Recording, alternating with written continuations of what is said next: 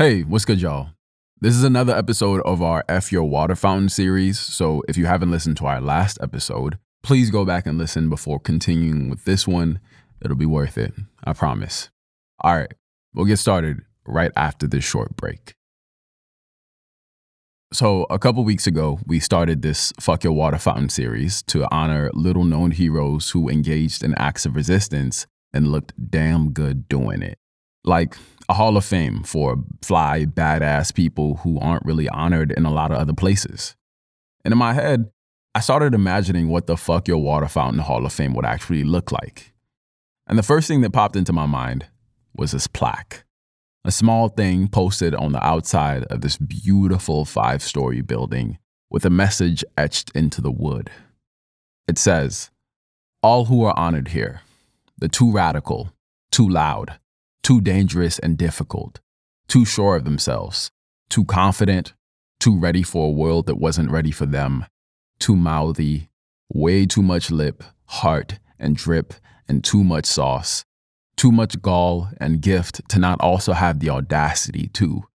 Too concerned with their own curriculum, too often the first to step up and square up, unfamiliar with fear too, comfortable with conflict too, too, too St. Louverture, too black, too woman, too queer, far too ahead of their time, pushed too far, held back too long, saw too much, finally said, enough. Most people who show up to the Fuck Your Water Fountain Hall of Fame just rush past this plaque. And today's no different. Everybody's anxious for the new name that's about to be announced and enshrined into the Hall of Fame. Inside the front entrance of the hall, near where the tickets are taken, there's a huge exhibit. In it is a shirt so fly it's only buttoned halfway up. It's the one Cecil J. Williams wore the day he drank ice cold water out of a whites only water fountain back in the 70s. It hangs in the hall like a banner in the rafters. And next to it is an open jar of Murray's pomade. A set of fingerprints are still embossed in the gel, from where Cecil scooped a healthy amount to style his hair, then put on his shirt, stepped out his house, and walked into history. Walk a little further, and there's another exhibit. Inside a glass case, there's a napkin sitting next to an open soda bottle. The bottle is three quarters empty. It was being enjoyed for a pretty long time before whoever was drinking it was interrupted by somebody saying something really stupid. Robert F. Kennedy, at a meeting back in the 60s, was preaching about progress to a bunch of black freedom fighters who could smell bullshit from a mile away. James Baldwin, Lorraine Hansberry, and a young freedom rider from Louisiana named Jerome Smith. This is the bottle Jerome Smith put down three quarters of the way through and basically told RFK where he could shove it. And the napkin next to the drink is slightly stained, but you can read five words on it clearly. It says, Jerome, you are our greatest hope. Signed Jimmy and Lorraine. And now today, there's a new name being inducted into the hall a new light turning on next to the ones above Cecil and Jerome's. I'm excited to see what this one will hold. And our producer, Aaron Randall, one of the curators of our Fuck Your Water Fountain Hall of Fame, is the keeper of this tale. I'm going to tell you about an amazing person, but before I even say the name, I have to set the scene with the photo. Okay. It's black and white. It's from the 60s um, during the civil rights movement, right? And uh-huh. it's all men pretty much. In the background, group of black men, you know, they're pretty snazzy, got their hats on, and they're all like at this picket line kind of. And in the foreground, there are three National Guardsmen, and they're like sticking their bayonets outward, right? And mm-hmm. in the mm-hmm. very center of this photo is just this badass woman who, like, I guess one of the bayonets is like coming towards her, and she's like pushing the bayonet out of her way and like side eyeing the National Guardsmen. I mean, I feel like you've seen this photo, right? I think I have. I mean, it's almost one of those photos that's so striking. Does she have? Is it the one where she's like, she has this like really like don't mess with me, like don't fuck with me attitude the on her face? The meanest wish a motherfucker would face you've ever seen. yes. Okay. It's like it's it's so badass. It's almost that. like is this Photoshop? Like this can't yeah, be. You it can't know, be like, real yeah, it's like, is this real? You know what I'm saying? Um, yeah. But it is real. And the woman who was okay. giving that nasty ass side eye, her name's Gloria Richardson, and she I call her Gloria motherfucking Richardson because she is what a total like it's wild how much of a badass she was. Like most mm. people don't even know that, that she's a like who she is or what she represents, but mm-hmm. she represents so much to just black liberation and the civil rights movement and the feminist movement and just mm. the bad motherfucker movement and the fuck your water fountain. like she's just she's really like legit. And you can tell by the photo just how much of a real one she really is. Gloria's in the middle of some kind of clash with the National Guard, rocking a fresh white linen shirt tucked into high waist jeans like she's posing in a catalog. The bayonet's dagger is lined up right underneath her throat, directly at her. And yet, Gloria Richardson still saw fit to serve us looks. For this flex in the face of danger alone, we have no choice. We have to honor her. I'm Saidu Tejan-Thomas Jr., and this is Resistance with our second induction into our Fuck Your Water Fountain Hall of Fame. Let's get into it.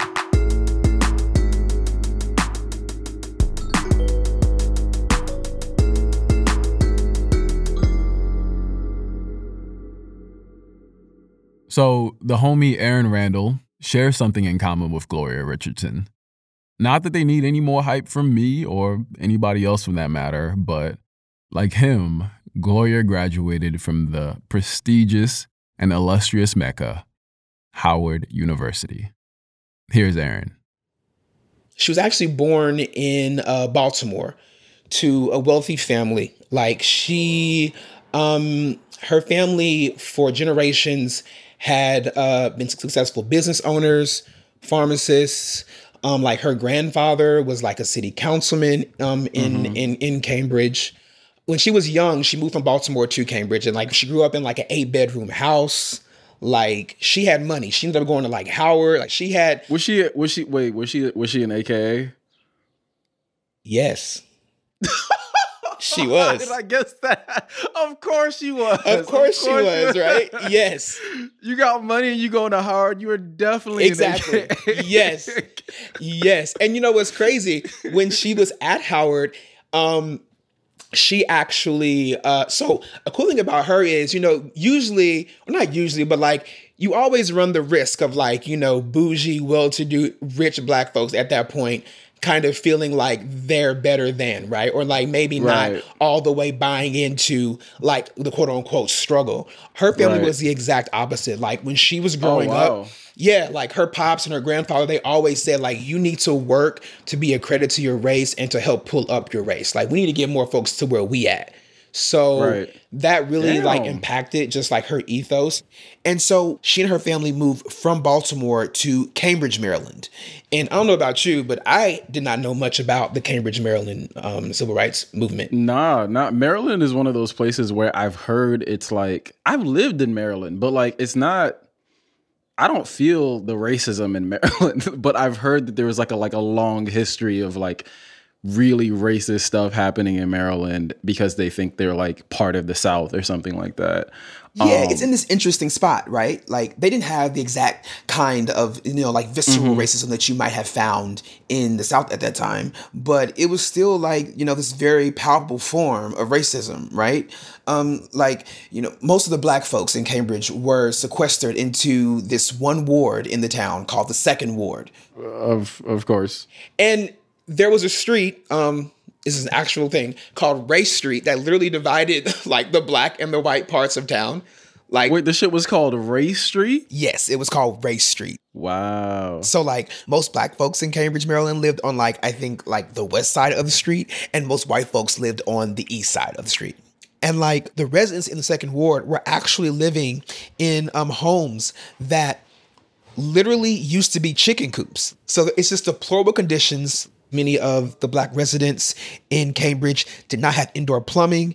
And this is 1961. Mm. You know, like that's mm-hmm, pretty mm-hmm. remarkable to not have indoor plumbing. The hospitals in Cambridge are segregated, right? So, um, for most um, black folks in Cambridge, that meant if they wanted to get any serious medical care, they had to drive mm-hmm. two hours to Baltimore to receive that care.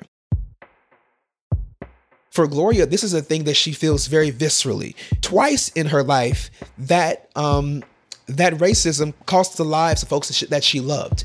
Um, her her uncle caught typhoid fever and um, could not get treated in time in Cambridge and tried to make it to you know to Baltimore hospitals ended up dying and her father had a heart attack and he also ended up dying so oh because he couldn't they because he couldn't be treated at the, the local hospital. Exactly. So like damn. So she like she so she really felt it. Like this was like Yeah. on her this was on her Yeah. doorstep like in her family. It killed her family. Literally the racism in Cambridge killed her family. Damn. Yeah. So what did she do what did she what did she do about it Well, to be frank, for like a long time, nothing, so to speak. Like um, after she came back from Howard, she spent more than a decade as a housewife, and um, it's actually through you know her, her kids that she kind of gets going. Um, her oldest daughter, Donna, actually joined SNCC right and SNCC is the student nonviolent coordinating, Coordinating committee. and you know at that time it's it's all kids mostly. It's like, it's like college and high school kids. It's like SNCC is teenagers it's, it's a youth yeah. movement. Yeah, yeah and um, so that's so her daughter was involved with that Yes. And Gloria asked the, the the SNCC um like governing body if she can establish just an an uh, an adult affiliate, and they say yeah. And this is called it- it's called the Cambridge Nonviolent Action Committee. This is the only adult affiliate Oh, wow. to SNCC ever. Like no I didn't even one's know ever there done was that. such a thing Exactly. I didn't either. Like I know this even existed, right? Um, and this is when shit starts to get real, right? So when she gets in, when, when she gets CNAC going, she's like, well, CNAC that's a dope ass name yeah, right. Like it just it, it hits different, you know. I mean, I, I like it. SNCC, CNAC is cool, right? So she's like, well, we're our own organization, and I'm a grown ass woman, and we grown ass people, and um. I respect nonviolence. That's my thing. But uh, if you bl- if you blasted me, we gonna blast back. Her ethos was that if force was applied to black people, they could respond in tow. So wow yeah, and this energy that Gloria is bringing is like perfect for this moment, right? Because black people, like, they are over it. They are fed up and they want something to happen. So they start protesting. It begins pretty just, you know, it's formulaic. You know, black folks protest a thing, white folks counter protest or try to disrupt those protests, right? But mm-hmm. what the curveball comes, you know, historically or at that period of time when white folks have seen themselves go against or challenge black protest, they have always seen black folks react with nonviolence, right? So these Cambridge white folks are like, okay, they're they're pulling this Birmingham shit in Cambridge. Right, right. Let's do what we do and knock them down a peg or two and watch them do this whole kumbaya. We will, we will respond with peace and nonviolence and we'll quell this shit in a few weeks. right But then they tried that shit in Cambridge and um with with with the CNAC protesters and they were like, we're nonviolent until y'all get violent and we're scrapping we're scrapping we're scrapping. Um, so like the aggression begins, right? White folks they begin throwing like rocks at the black protesters. So the black folks throw rocks back, and um, eventually like white folks up the ante and they bring out um guns, and black folks bring out guns too. that's what i like to hear she was about that life. She was like, she has an actual quote where she's like, "Yeah, we got guns too." So like when the like Yeah. at nighttime, um, the counter the white folks in the, in in Cambridge would like try to like ride by and shoot and in the in the at the black residents in the second ward and the black residents would return fire. And the local paper was reporting, and they were saying that at one point in Cambridge, it sounded like a war zone at night because you'd have white folks firing at black folks in their homes, and black folks in mass each had their own guns and were firing back at the white people. And um, this went on for for like a, a few weeks, and the governor was forced to declare martial law and bring in the National Guard. and she was at the center of all this Yeah. Yeah. I still would wonder, like, how were there not like deaths? Mm, right But right is that everybody just had bad aim like what like what are they doing yeah, pretty much. Because like literally, like there are reports of like there would be gunfire throughout the night, but then you'd wake up in the morning and like nobody was dead. You know, it's like I don't know. Like I guess the people just couldn't shoot. Gloria made it very clear that like if you all don't meet our demands of you know better health care of more adequate housing of you know integration and dismantling segregation. We're going to continue protesting and i assume if we protest you're going to continue counter protesting and if you do that we will continue to you know respond to the violence that we incur so mm-hmm. pretty much, she told the governor, she told Robert F. Kennedy, the attorney general at the time, because he this had gotten the attention of the of the attorney general in D.C. She pretty much mm-hmm. told them like, look, we're going to keep fighting. If you guys keep retaliating, we're going to keep retaliating back in tow. And for yeah. over a year in Cambridge, it was pretty much like a low key war zone. Mm-hmm. And it was in this time that she did two things. Two things happened. She play contrarian to many of the dominant and popular civil rights leaders of the time, like Martin Luther King, like John Lewis. Mm-hmm. And she um, became a darling of the more radical Black liberation figures like Malcolm X and H. Rap Brown moving forward. As a matter mm-hmm. of fact, um, she early in the in the Cambridge movement, she invited Martin Luther King to come, you know, to come and speak and and to march with him. And Martin said he was too busy and said if he was going to come, he would need three thousand dollars. Oh no! Yes. No, MLK. yes. no, he asked for a speaking fee. He asked for a speaking fee, and she told him, "You know what? We good we good on that. Damn. And then get this though, two years later, when you know martial laws happened, the National Guard's happening, when she's talking to Robert Kennedy and John F. Kennedy, the president, is is speaking about Cambridge, um, Maryland. Um, mm-hmm. MLK offers to come back into town in like '63. And Gloria's mm-hmm. like, nah, bro, we cool. We got this. We're okay. So, I don't need you. So when when after Gloria starts popping, he want to come back and do it for free. But he, she's like, nah, nah, nah, nah. We yes. good. we good. You missed that boat. Yeah. If you listen uh, to um, Malcolm X's his speech, um, uh, his his grassroots speech, he actually name drops Gloria Richardson. Like he's saying, oh, like, what does he say? Malcolm is pretty much doing everything but calling like MLK and and his friends like house, you know, like house, yeah. you know the rest, you know, like he's just like you know y'all like have, the relationship is like really like fractured. Yeah, it's fractured at this point. He says, he says, um, what did he say? He said, uh, MLK and them, they control black folks, but they don't incite y'all or or excite y'all. But my homegirl mm. in, in, in Cambridge, She's inciting, she's exciting, and she's seeing she motherfucking results. She got the gas. Exactly. She, she went the shit. She, yeah, she not she not messing around with y'all. Right, right. He's very much saying less MLK, more Gloria you know, I know y'all all are enamored with MLK, but the real warrior, the real soldier, the real one y'all should be paying attention to is Gloria right. motherfucking Richardson. The fucking Richardson. hey, Gloria motherfucking Richardson. Right. When we come back, everyone tells Gloria to chill out. And she says, nah. More on that after the break.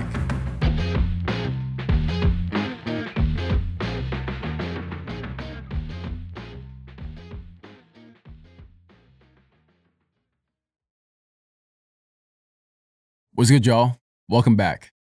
Aaron Randall, our producer, is inducting Gloria motherfucking Richardson into our Resistance Fuck Your Water Fountain Hall of Fame.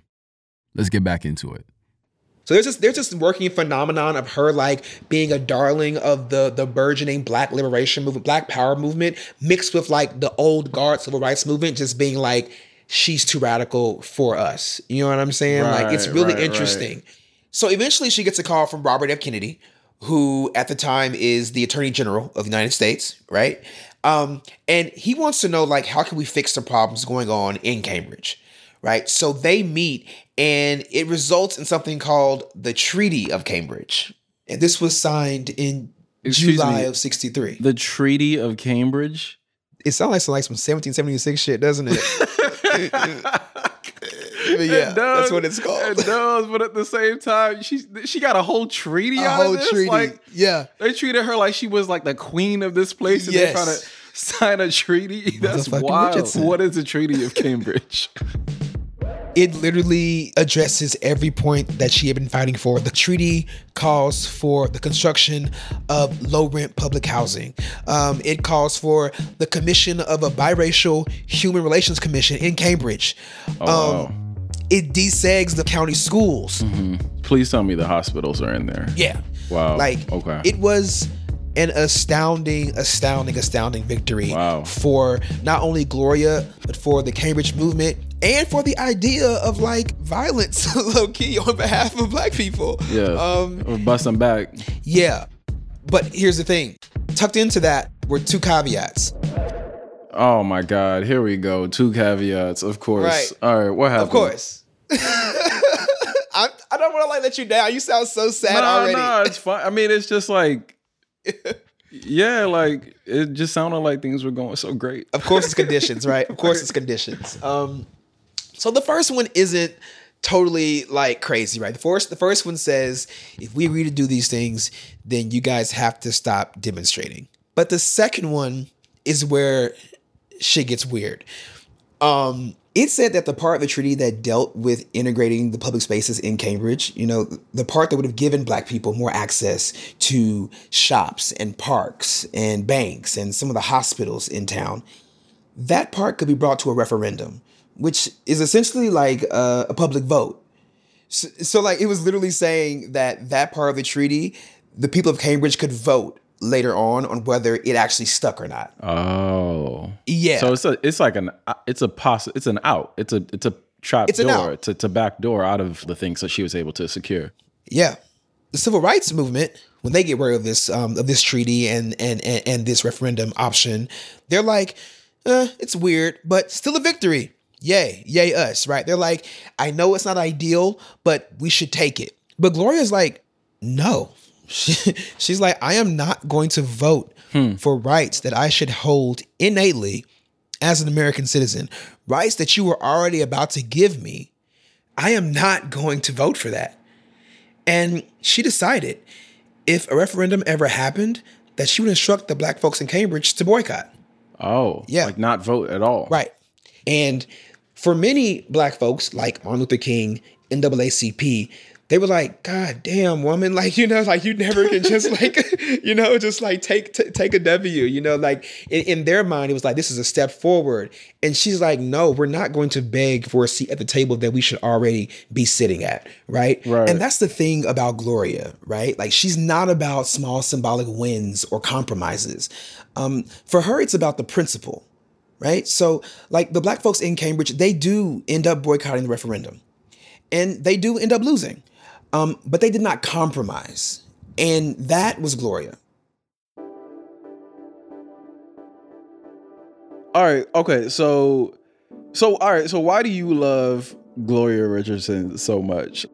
This woman is she's a walking just bomb. Like she dismantles everything that we are told is supposed to be what works. Like she dismantles what we take as canon for how to fight oppression at every turn.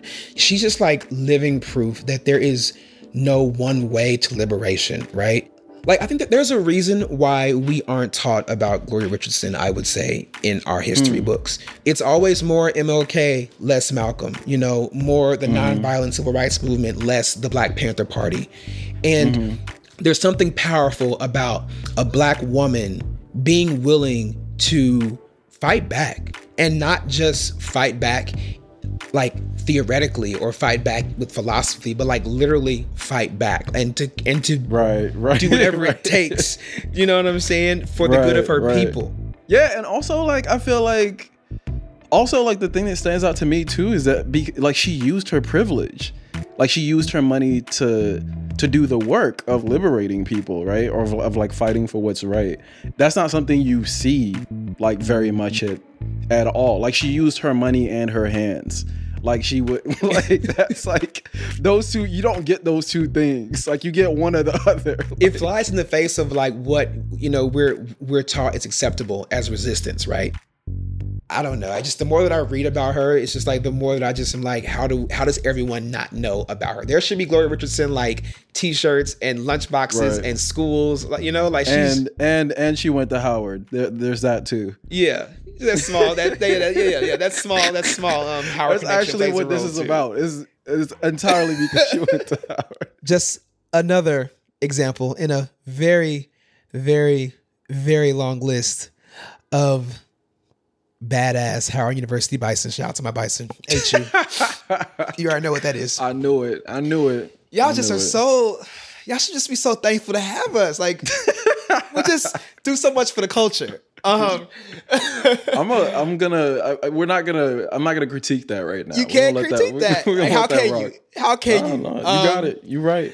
No, but now it's like a drum I want to beat forever and ever. Like now it's just like whenever I'm gonna be like at bars, like, yeah, by the way, you know about Gloria motherfucking Richardson? Like, because right, if you right. don't, you should. Back when Gloria was out here organizing in the streets of Cambridge, she didn't compromise, even when it seemed like it was the logical thing to do. She told black folks to boycott the referendum, a vote they could have easily won, but what they would have gained in rights, they would have lost in their dignity and that was too big of a price to pay. The referendum did pass without them, and their rights were repealed. But just a few months later, the Civil Rights Act of 1964 was signed into law. And just like that, they got what they've been fighting for, without having to sacrifice anything. Gloria Richardson, the queen of having your cake and eating it too. And she's still alive today. She's 98 years old, living out here in New York, and she turns 99 next week. Happy birthday, Gloria. And your exhibit at our Hall of Fame, I'm imagining a giant version of the photo where you're pushing aside the National Guard's bayonet with such ease. Your white linen shirt, your high waist jeans, the mean mug you wore so well, they're all on full display. And we're so happy to welcome you to the Fuck Your Water Fountain Hall of Fame.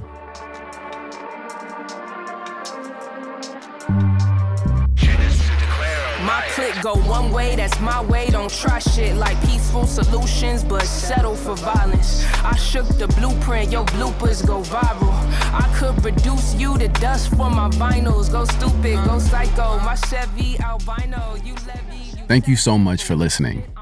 Resistance is produced by Aaron Randall, Bethel Habte, and Salifu Sise Mack, and hosted by me, Saidu Tejan-Thomas Jr. Our production assistant is Navani Otero. Our supervising producer is Sarah McVie. We're edited by Lynn Levy, Lydia Polgreen, and Brendan Klinkenberg. Mixing, scoring, and magic by Catherine Anderson. Additional scoring and theme by Bobby Lord. Our music supervisor is Liz Fulton. Original compositions by Drea, the vibe dealer. Fact checking is by Rosemary Ho. Our show art is by Darian Burks of the Stuyvesants. And credits music, what you're listening to right now, is Southpaw by IV Soul. And special thanks to Aaliyah Yates, WJ Sunday, and Taylor White. If you enjoy this episode, tell a friend about it. And if you have someone who you think deserves to be in the Hall of Fame, hit us up. Send an email to resistance at gimletmedia.com with the subject line FYWF. In the meantime, you can find me on Twitter at SaeedTTJ, and you can find Aaron on Twitter at Aaron Ronell. You can follow us on IG at Resistance Podcast. Resistance is a Spotify original podcast and Gimlet production. All right, see y'all in two weeks for funds. We don't belittle for fun. We don't deliver for the middle. Choose a side and get tough. Clench your fist if it's up. Never fold if it's true. And know I got your fucking back until we get our just due. Everything was all good till that shit went left. And when that shit went left, I retraced my steps. When I retraced my steps, I had to catch that wreck. Two wrongs don't make a right, but you gon' catch this left. Everything was all good till that shit went left. And when that shit went left, I retraced my steps. When I retraced my steps, I had to catch that wreck. Two wrongs don't make a right, but you gon' catch this left.